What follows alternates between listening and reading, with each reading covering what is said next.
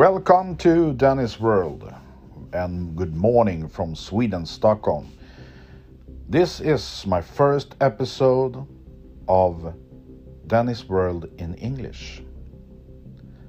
All the time I have done it in Swedish, and I understand that many people are just wondering when are he gonna speak English? We understand.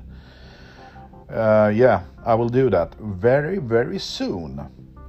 This week, we're going to record a new episode of Dennis World, uh, and we're going to talk about the Baltic Sea anomaly that we found 2011. So uh, have patience, and uh, probably this week or in the weekend, we're going to release a new episode in English, Dennis World podcast.